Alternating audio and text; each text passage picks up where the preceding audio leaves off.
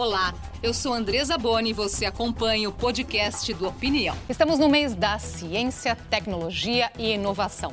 E nós vamos aproveitar a data para falar sobre a situação desse tripé em nosso país. Como tem sido o investimento nesta área no Brasil e no mundo? Que tipo de inovação tem saído das incubadoras brasileiras?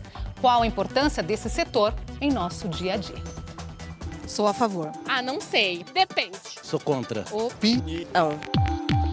Opinião. A ciência ela revela o nosso adiantamento tecnológico. Graças à ciência nós somos evoluídos, não é? Se a ciência não existisse, hoje a gente não teria prédios, não teria tecnologia, computador, até mesmo a câmera. A ciência é tudo na vida. É difícil hoje em dia as pessoas irem atrás de conhecimento científico por ser algo que demanda tempo para elas. É pela ciência que a gente evolui. É importante para o bem-estar, é importante para a saúde. A ciência ela é a base de todo o conhecimento que a gente tem hoje praticamente, né? Sem a ciência, jamais a gente poderia sobreviver. Nesse momento em especial é, é, é decisiva, né? Recebemos hoje Sérgio Rizola, presidente do Conselho da Rede Paulista de Inovação e diretor executivo do CETEC, Centro de Inovação, Empreendedorismo e Tecnologia. E Ana Patrícia de Oliveira Morales Vilha, professora e pesquisadora de pós-graduação em Economia e Biotecnociência da Universidade Federal do ABC. Professora Ana Patrícia, professor Sérgio, obrigada por estar aqui hoje com a gente. Que bom estar aqui. Eu que agradeço o convite. Essa palavra aí das ruas que abriu nosso programa mostra aí que as pessoas têm noção da importância, não é? Do que chamamos aí de tripé, de ciência, tecnologia e inovação, professor. Tem sim. Se juntar ali, fizeram um Lego, eles mataram a pau. Eles disseram direitinho que ciência é tudo na vida. Teve uma pessoa que disse isso. Sem ciência nós não chegaríamos a nada. E ciência é isso mesmo. Ciência é a base de tudo. Daí a palavra cienti, cientistas, o científico do, do, do, da universidade. Então, a ciência, antes da, das tecnologias e antes da inovação, você tem que ter ciência, a ciência pura, que vai se transformando da bancada do pesquisador, vai virando tecnologia, sendo prototipada a ciência e se transforma em inovação. Daí a importância de aproximar esse assunto do nosso dia a dia, não é, professor? Podemos dizer que está em absolutamente tudo o que nós fazemos, o que nós consumimos, consumimos não é, professora? Bem, é, é, acho que a gente precisa avançar nesse processo de aculturamento e de democratização do acesso à ciência, né? Vocês levantaram no início do programa uh, uma pesquisa ah, com alguns consumidores, alguns uh, usuários de, de produtos e de resultados de pesquisa uma parte importante dos entrevistados tem conhecimento e reconhece a importância da pesquisa, mas o fato é que a gente ainda tem um, um desafio grande do ponto de vista da percepção positiva eh, da, da importância da pesquisa, da ciência e da tecnologia. Né?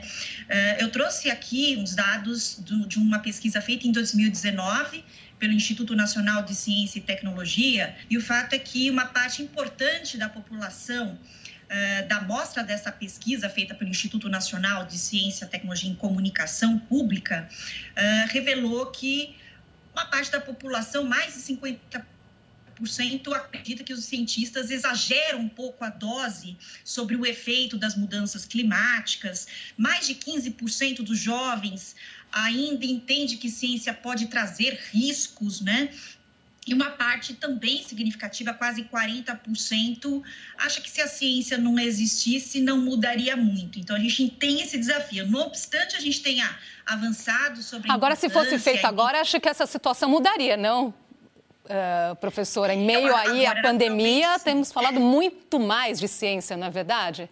Exato, Andressa, porque indo ao CIETEC, que o CIETEC é quase que um departamento da Universidade de São Paulo. CETEC está dentro do Instituto de Pesquisas Energéticas e Nucleares, naquele núcleo da ciência e da tecnologia, como a gente diz, das ICTs, Instituições de Ciência e Tecnologia. Então, essa tecnologia, neste momento de pandemia, ficou muito demonstrado no ambiente de startups quantas, quantos negócios novos coligados ao mundo Covid surgiram março, abril, maio, junho, julho, agosto. Nós tivemos 19 negócios sendo tocados, sendo transformados com a pegada da tecnologia inicial e adaptados em muitas tecnologias ligadas à Covid. Serviços. Quer dizer, trabalhando a, a Sim. pleno vapor a aí. pleno vapor essas empresas. Claro que o impacto a toda a incubadora foi pesado. Foi Uhum. pesado. Nós tivemos 30 startups que, nesses sete meses, não aguentaram essa situação. Muitas fecharam as portas por algum tempo, mas, ao mesmo tempo, tivemos quase que tivemos 28 entrantes novos. Então, mostra que a tecnologia ela está aí, todo mundo confia e estamos provando. Porque que é o que a gente costuma ouvir justamente eh, que em momentos de crise devemos ter esse olhar para a ciência, para a tecnologia. É hora da oportunidade, é hora de investir, não é, professora? É este momento que você tem que olhar, e isso deve ser eh, alvo, prioridade do Estado, dos governos, mas também, idealmente, das empresas. Claro que em tempos de crise, a calça né, aperta. Naturalmente, os, os, grandes investimentos em pesquisa e desenvolvimento nas empresas, diante de um cenário de recessão, são é, recursos e orçamentos que normalmente são reduzidos, né, porque você tem uma briga para manter e se manter no mercado. Os governos, em função da crise, especialmente do coronavírus, uh, em alguma medida também fazem ajustes.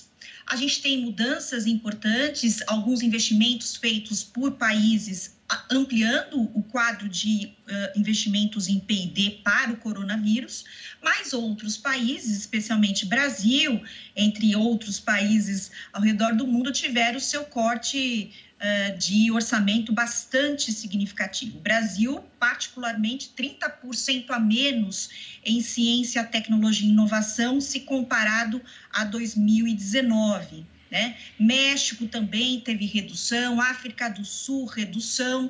Por outro lado, países mais economicamente ativos, mais tecnologicamente intensos, né, como os Estados Unidos, Alemanha. Aí você tem um quadro de intensificação dos investimentos em ciência e tecnologia para mitigar o efeito do corona. Professora é do Laboratório de Empreendedorismo e Inovação da Federal do ABC, que existe desde 2013. Professor Sérgio está no CIETEC, Centro de Inovação, Empreendedorismo e Tecnologia, que foi criado em 1998. 98. 98, lá se vão mais de 20 anos, não é? Agora, dentro tanto do CIETEC como na Federal do ABC, existem as incubadoras. Vocês já usaram o termo startup startups também que ficam nessas incubadoras. Isso. Então, para o leigo entender o que significa isso, essas empresas ficam dentro lá nas incubadoras até seguirem com as próprias pernas, é isso? Isso, professor? até esse termo incubadora com a Covid já está tendo outros, outros modelos à distância. Mas nós sabemos que o presencial, como você disse no início do programa, que bom se a Ana Patrícia tivesse sentada aqui. A interação física, olho no olho, o respirar é diferente.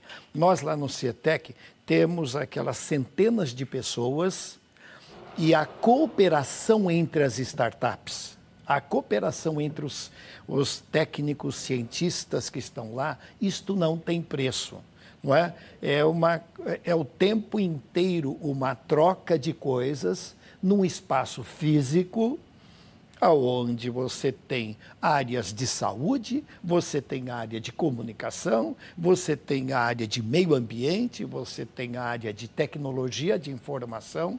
Essas coisas se misturam e todos buscando conhecimento ali na USP, ali no Butantan, ali no IPT, ou lá no ITA, ou lá na Unicamp. Essa convergência é que é a maravilha de uma incubadora de empresas que promovem é inovação. É uma troca riquíssima. É uma né? troca riquíssima. É uma palavra até que a gente, eu me lembro quando o Cubo foi inaugurado, ele fez uma homenagem à palavra serendipidade. Serendipidade, que palavrão, não é? Ele não pegou mas não tem uma palavra que expresse tão bem esse conjunto de coisas que você junta a universidade, o conhecimento, o instituto de pesquisa, o empreendedor, o investimento público, o investimento privado, a grande empresa que habita esse espaço o tempo todo, inovação aberta, não é? Open innovation, né, Ana Patrícia? Então, isso é serendipidade. Quando você tem um objetivo e por esses caminhos tão diversos, outras coisas acontecem, não é?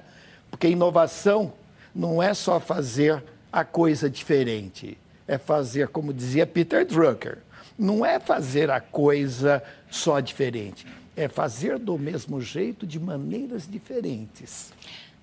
Vou trazer aqui um exemplo para ilustrar a nossa conversa. É uma startup brasileira que criou uma impressora para fabricar órgãos humanos. Veja só. A Tissue Labs desenvolveu uma plataforma para fabricação de órgãos e tecidos em laboratório. Então, essa plataforma consiste numa bioimpressora 3D, que é um equipamento que permite a fabricação de tecidos vivos tridimensionais, e de uma série de biotintas tecido específicas, que são biomateriais que dão suporte às células-tronco que irão compor esse órgão. É, a gente espera que na próxima década esses órgãos estejam disponíveis para aplicação em humanos, resolvendo assim o problema da fila de espera por um transplante de órgão e também a questão da rejeição, uma vez que o órgão será feito a partir das células do próprio paciente. Naturalmente, os investimentos necessários para esse desenvolvimento são muito grandes. A gente estima é, necessidade de mais de um bilhão de reais para a fabricação de um órgão complexo. Isso ressalta a importância dos investimentos, da combinação de investimento público e privado, uma vez que os investimentos públicos permitem é, o teste de hipóteses iniciais e os investimentos privados, de fato, vão levar ao desenvolvimento e industrialização de novos produtos nessa linha. Aproveitar esse gancho aí do Gabriel, que ele cita a questão dos investimentos. Claro, a necessidade disso para tudo sair do papel. Quem que investe hoje? Ele citou a importância, investimento público-privado. Quem que investe em inovação hoje no nosso país, professora? É, essa é uma boa questão, né? A gente observa que no Brasil volume mais uh, importante de investimentos para pesquisa, desenvolvimento e, por decorrência também por inovação, ainda é o setor público.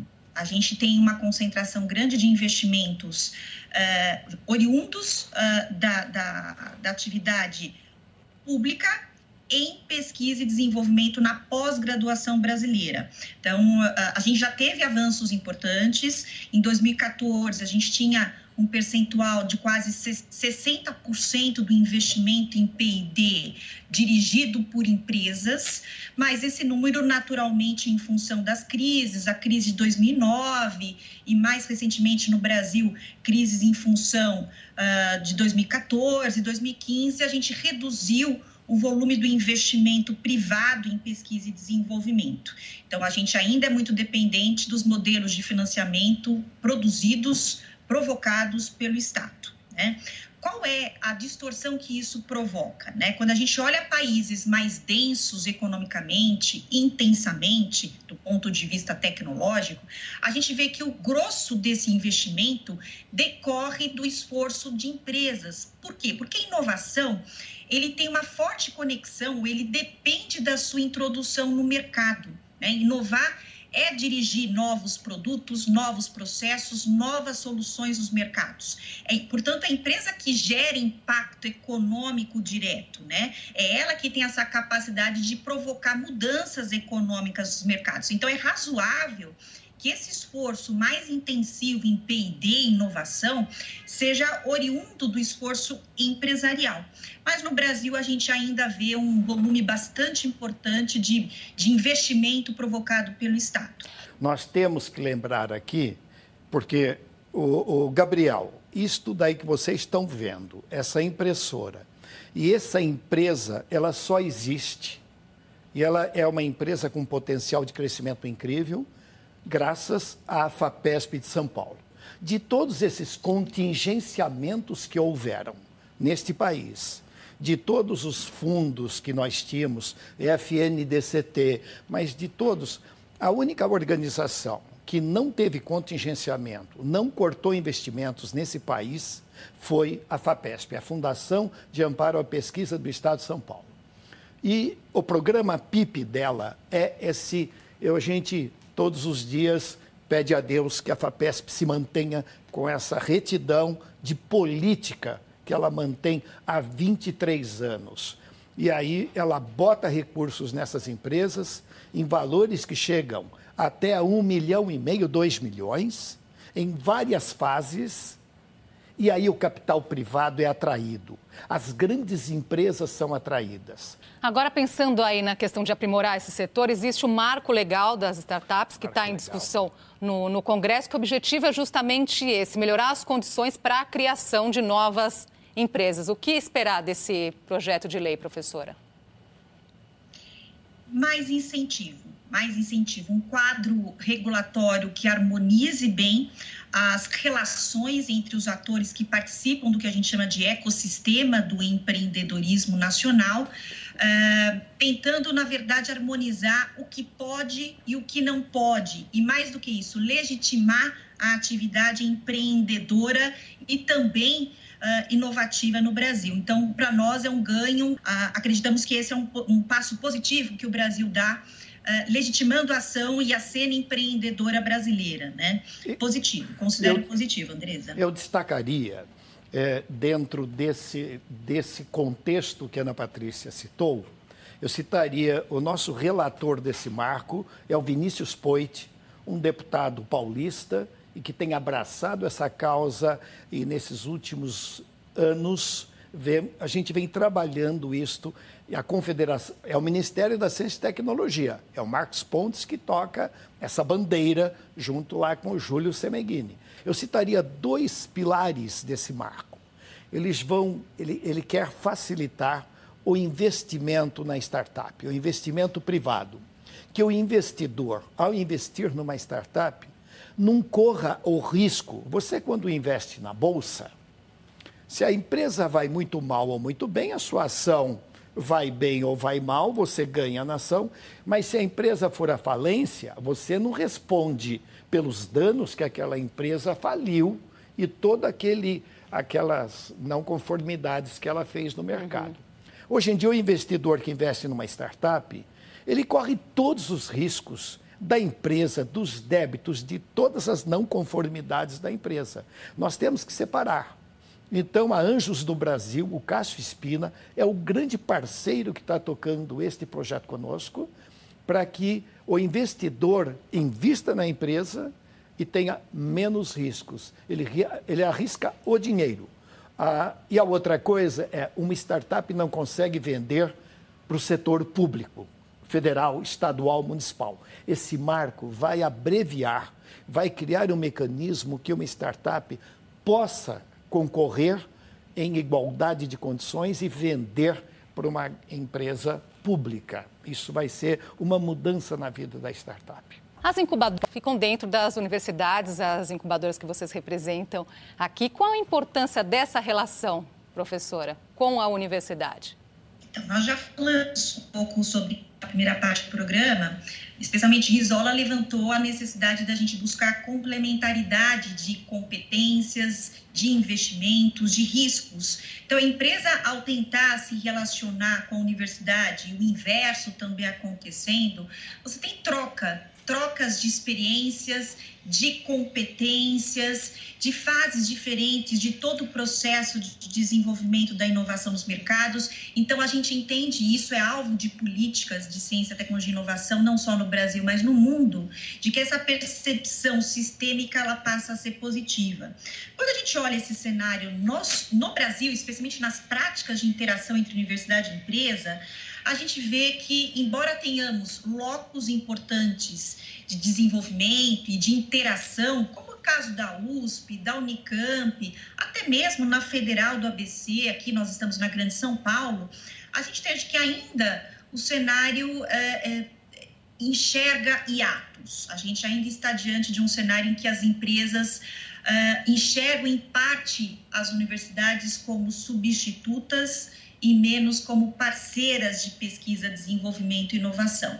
Isso decorre de uma série de fatores, fatores sistêmicos, históricos e mesmo mais recentes, né? O, o, o apetite do empresário para fazer P&D no Brasil, ele é pequeno. Isso tende a se tornar mais agravado em função da crise, né? A gente também tem, está lidando com universos relativamente distintos, né? O sujeito que trabalha na universidade tem metas e aspirações diferentes das metas e aspirações das empresas, que são pautadas para o lucro, para o mercado. A universidade não necessariamente, aliás, é mais não do que necessariamente. O que, é preciso então para ter mais sim do que não? Vamos lá, um sim gostoso. 4 de novembro, daqui a alguns dias, nós vamos ter um time dentro da USP trazendo umas empresas como Danone, como Nestlé, como Cargill e mais uma meia dúzia delas num projeto chamado All for Food. Fazendo o quê? Garimpando negócios na nossa universidade, ideias que possam interagir com P&D dessas grandes empresas que vão impulsionar negócios que estarão na USP, mas nós vamos agregar muito mais além da USP.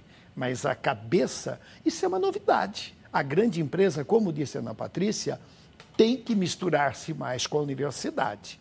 Quando a gente percebe... E, não tem, então, não existe uh, preconceito nessa então, relação aquele, universidade é, empresa? A universidade vem fazendo o que pode para quebrar um pouco esses paradigmas de que isso que a Ana Patrícia falou bem falado. É, é, muito complicado quando a empresa mergulha dentro da universidade e tem essas barreiras. Nós fizemos dentro da Fiesp, lá sob o comando do ex-reitor da USP, Flávio Fava, que fundou o CIETEC lá junto com o Cláudio Rodrigues, e a gente, sob o comando ali da Fiesp, Paulo Scaff, Eduardo Giacomazzi, já fizemos três reuniões, aí chegou a pandemia, para pôr a Unesp, a Unicamp e a USP na mesa, para falar como que a grande empresa, a média empresa, entra dentro da universidade. A gente estava avançando tanto. Agora nós temos que achar, eh, continuar esses caminhos, porque vem mudança e vai melhorar essa relação sem dúvida. São vários os projetos que estão aí na, nas incubadoras, especialmente agora, vocês comentaram esse momento de, da pandemia, várias soluções sendo criadas para combater o coronavírus. Sabemos que tem aí desde teste nacional, passando por uh, tecnologias para estudar efeitos do coronavírus no pulmão, é uma infinidade. Para terminar aqui, eu gostaria que vocês nos trouxessem justamente esse raciocínio, a importância de investir nesses projetos inovadores em ciência nossa, do nosso país, para não termos depois né, que importar essa tecnologia, não é verdade, professora? Esse é o nosso desafio. Acho que o, o, desafio, eu diria que não só do Brasil, mas do mundo, é de nacionalizar uh, a atividade de pesquisa, de importação de equipamentos, diagnóstico, e isso é muito dependente da ciência. Então, o que a gente precisa é ressaltar, é ressignificar a importância da ciência, no mínimo, restabelecer os investimentos que nós tínhamos de, de antes da pandemia. Então, recuperar a força, o otimismo e a atividade de pesquisa local, aquela que é gerada no Brasil pelas empresas, pelas universidades, para colocar isso em linha. Professor. Então, eu vou aproveitar meu minuto final para dar um recado para o governador Dória, que vem trabalhando e ele foi derrotado no primeiro momento na Assembleia Legislativa de São Paulo, tirando, querendo mexer com os recursos da nossa FAPESP. Então, ele estava dizendo que a sobra de caixa no final do ano, aquilo deveria voltar para o Estado que está apertado. Ok, o Estado está apertado. Mas dinheiro de uma FAPESP, você no dia 30 de dezembro, o orçamento dela continua para todos os lados, fase 1, fase 2, fase 3. E ele está tentando, de outra maneira, achar um jeito de tirar o dinheiro de sobra de caixa das universidades estaduais e da FAPESP. Então, nós estamos aqui todos de joelhos pedindo que não se mexa, se mexa nesse recurso. Agradeço muito a participação de vocês aqui hoje com a gente. Até uma próxima oportunidade. Nossa. Professor Sérgio, professora Ana Patrícia, obrigada sua atenção. Obrigada, Andresa. Até a próxima. Andressa. Sobre a desvinculação no orçamento da FAPESP, a Secretaria de Projetos, Orçamento e Gestão nos enviou uma nota que diz o seguinte. Desde 2016, a Emenda Constitucional Federal 93 permite a desvinculação de 30% das receitas de fundos e fundações da União e estendeu aos estados. Decorrente da emenda, São Paulo segue a Constituição e propõe no orçamento 2021 a desvinculação para fazer frente às despesas com saúde, educação e segurança, manutenção de salários de servidores em dia e a qualidade dos serviços públicos. À ciência não faltarão recursos, já que tem superávites e nem mesmo o orçamento de 2020 foi utilizado. Até julho, dos 1 bilhão e 400 milhões de reais destinados, somente 400 milhões foram usados.